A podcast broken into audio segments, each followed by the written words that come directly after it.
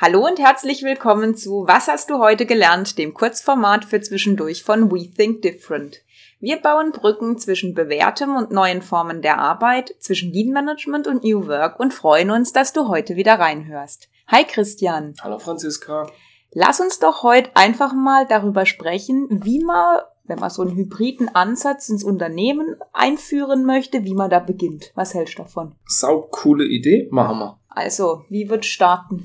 Zuallererst braucht es Leute, die verstanden haben, dass es wichtig ist, dass das Unternehmen sich weiterentwickelt. Guter Punkt. Ich würde, lass es uns zusammenfassen unter dem Schlagwort Sinn stiften. Sinn stifte, aber auch eine, eine Allianz aus Leuten, die sagen, wir müssen was tun. Und jetzt zum Beispiel dieser agile, hybride Ansatz, das tun wir und wir promote es, wir wollen es, wir kommunizieren es und wir haben verstanden, dass es wirklich einen Mehrwert bringt, dass es eine Chance ist, da auf dieses Pferd zu setzen. Also letzten Endes wäre, ich meine, jede Organisation hat ein, zwei Köpfe, die da so ein Interesse entwickeln und für diese Menschen, die jetzt dieses Thema in die Breite kriegen wollen, wäre ja dann der erste Schritt zu sagen, okay, ich suche Verbündete, um diese Allianz aufzubauen.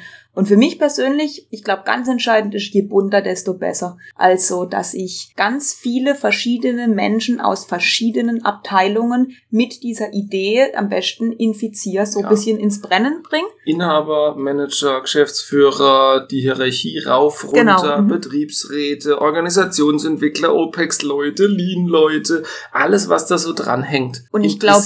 Multiplikatoren einfach. Genau, weil wenn man, ich sage jetzt mal, wenn man eine Veränderung beginnen will, dann sollte man vielleicht schon genau an dem Punkt beginnen, das, ich sage jetzt mal, die Veränderung einfach anders anzugehen als wie bisher. Also hierarchiefrei, ganz bunt wie möglich, ganz viele Abteilungen, crossfunktional, interdisziplinär die Leute ansticheln und sie einfach mal einladen und es vorstellen. Und dann muss dieses Verständnis und dieser Wille, es wirklich zu tun, der muss aber auch einen gewissen Bestand haben. Also nicht, ich sag A und mit allem, was ich tue und ausstrahle, tue ich B, sage ich jetzt mal, sondern ich stehe wirklich dahinter. Ich will's und ich versuch's in aller Konsequenz.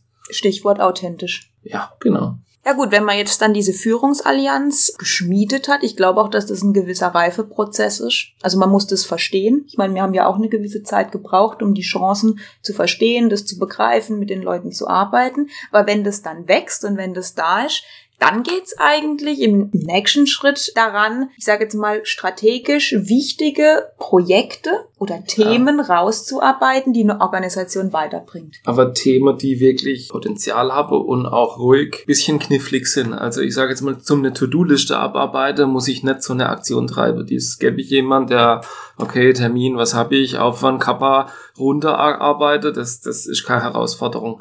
Also komplexe Herausforderungen. Das heißt, der Lösungsweg ist mir unbekannt und, und auch was die Lösung selbst ist, kenne ich nicht. Oder es ist eben einfach ein neues Thema für die Organisation. Ja, solche Herausforderungen sind, um die es geht. Und ich glaube, da hat jedes Unternehmen hat da definitiv jede Menge davon.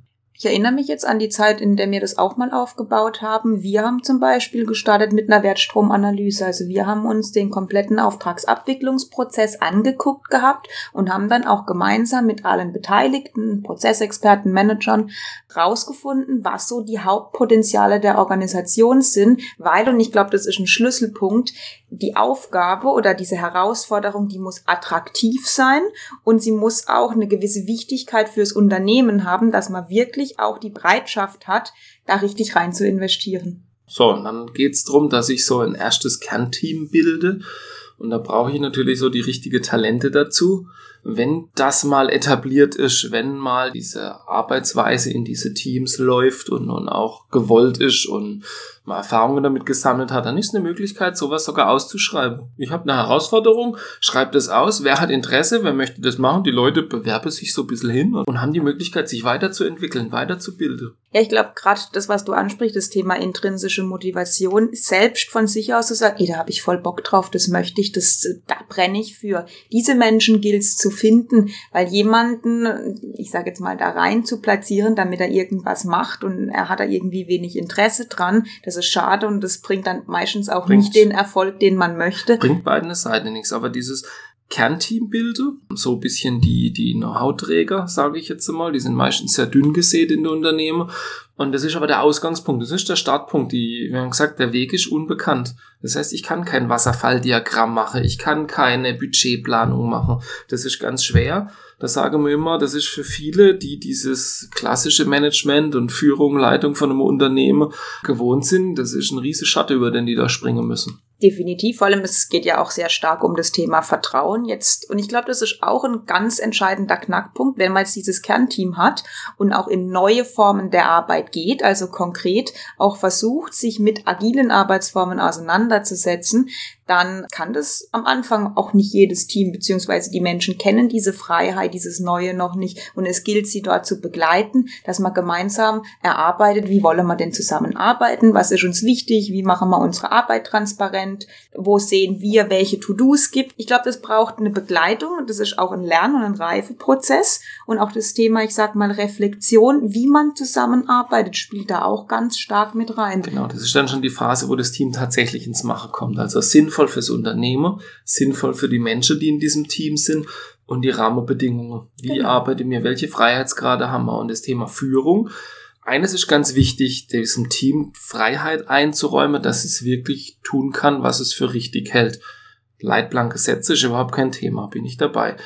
Aber die Führung, die wird nicht weggelassen, ja, so nach dem Motto, die Leute tun und lassen, was sie wollen, sondern die Führung, die, ja, die muss auch wachsen, die muss sich auch weiterentwickeln, weil die Führungsaufgabe wird anders. Das ist dann so eine Art Product Owner, schimpft sich's bei Scrum. Also ich komme als Führungskraft, und das kann ich Geschäftsführer, Bereichsleiter, Abteilungsleiter, der, der eben für dieses Projekt, ich sage jetzt mal, der Kunde ist, der interne, und der trifft sich mit dem Team bespricht die Schritte, die Fortschritte, die nächsten Schritte, wie weit sind wir gekommen, was für Erkenntnisse hatte man denn? Und vielleicht ist man sogar viel schneller, als man gedacht hat. Ich glaube, dieser Switch von ich als Führungskraft bringe Impulse rein, in welche Richtung es geht. Also ich gucke in die strategische Organisationsentwicklung und sage eben nicht, jetzt mach bitte Schritt eins, dann Schritt zwei, Schritt drei, sondern ich lasse dem Team diese Freiheit, da zu wachsen und sich auch weiterzuentwickeln. Ich glaube, dieser Switch, der ist ganz entscheidend. Und gleichzeitig auch, wir haben ja immer noch die Bestandsorganisation in diesem hybriden System. Auch das Menschen diesen Freiraum haben, da auch hingehen dürfen und eben einen Teil ihrer Zeit nicht mehr in der Hierarchie sind, Natürlich ist das ein Spannungsfeld, damit muss man umgehen. Und ich denke, gerade wenn man mit so einem hybriden System beginnt, also den Aufbau beginnt, muss man unbedingt auch mit den Führungskräften in der Hierarchie arbeiten, um ihnen dieses Ganze, warum machen wir denn das? Warum ist das wichtig? Was bedeutet das für uns? Auch wie können neue Formen der Arbeit aussehen? Man muss ihnen das erklären, man muss sie mitnehmen, integrieren, um den Austausch zwischen diesen agilen Teams und der Hierarchie bestmöglich zu gestalten, dass es halt idealerweise in der Balance ist. Ja, da muss man viel steuern, dass das quasi gegenseitig Anerkennung findet und Akzeptanz und dass es nicht konkurriert und dass es weder äh, ich bin in dieses Team rein degradiert worden, noch ich bin was ganz Besonderes, sondern hey, ich bin Teil der Organisation, ich arbeite für die Organisation ich, ich tue es nur auf eine andere Art und Weise, weil die Themen, mit denen ich mich beschäftige, eine andere Arbeitsweise eben einfach verlange. Und ich glaube auch, das wäre so, denke ich, mit der letzte Punkt, wenn man sowas größer machen möchte, wenn man eine gute Erfahrung mit diesen neuen Formen des Arbeitens gemacht hat, dann es braucht Menschen, die sich darum kümmern, ich sage jetzt mal, das könnte eine Rolle auch von einem Lean Manager, von einem OPEX Manager oder auch von jemandem, der sich mit Agilität im Unternehmen beschäftigt. Er schützt diesen Raum in diesen agilen Teams, er koordiniert das auch und er schafft die Möglichkeit, dass ein Austausch zwischen Hierarchie und diesen Teams, aber auch unter den Teams, ähm, dass dann Austausch stattfindet und dass eben die Möglichkeit geschaffen ist, dass der Raum auch geschützt ist. Ja, dass im Prinzip einfach jemand da ist, der schaut, wo fehlt's denn, wo klemmt's, wo mhm. muss ich nachjustieren, muss ich mehr kommunizieren, auch in die Belegschaft oder eher weniger, klemmt's bei der Führungskräfte, muss ich mit denen mehr arbeiten, braucht das Team mehr Unterstützung, weil das braucht ein bisschen Zeit am Anfang, weil die Leute meistens mit dieser neuen Freiheit nicht klarkommen. Da gibt's ganz viele Dinge, auf die man achten muss, damit es schön funktioniert. Aber ich glaube, wenn eine Organisation das mal für sich entdeckt hat, und auch, dass es funktioniert und dass es eine unheimliche Bereicherung ist und eine Chance, sich immer weiter zu entwickeln, dann wird es irgendwie zum Selbstläufer. Ja, und wenn du mehr erfahren möchtest über den hybriden Ansatz und wie man Organisationen weiterentwickeln und weiterdenken kann, dann melde dich doch einfach bei uns. Du findest uns unter www.we-think-different.de.